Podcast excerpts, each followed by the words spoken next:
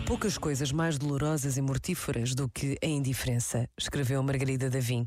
Em política, a indiferença tem vários nomes. Umas vezes chama-se abstenção, outras apatia. Quando se lhe junta o ódio e o ressentimento, temos a receita de que se alimenta o populismo. Sim, a indiferença pode ser uma forma de ódio, quando serve para ignorar aqueles que precisam de ajuda. E a abstenção é, muitas vezes, a expressão do ressentimento de quem não encontra respostas para os seus problemas.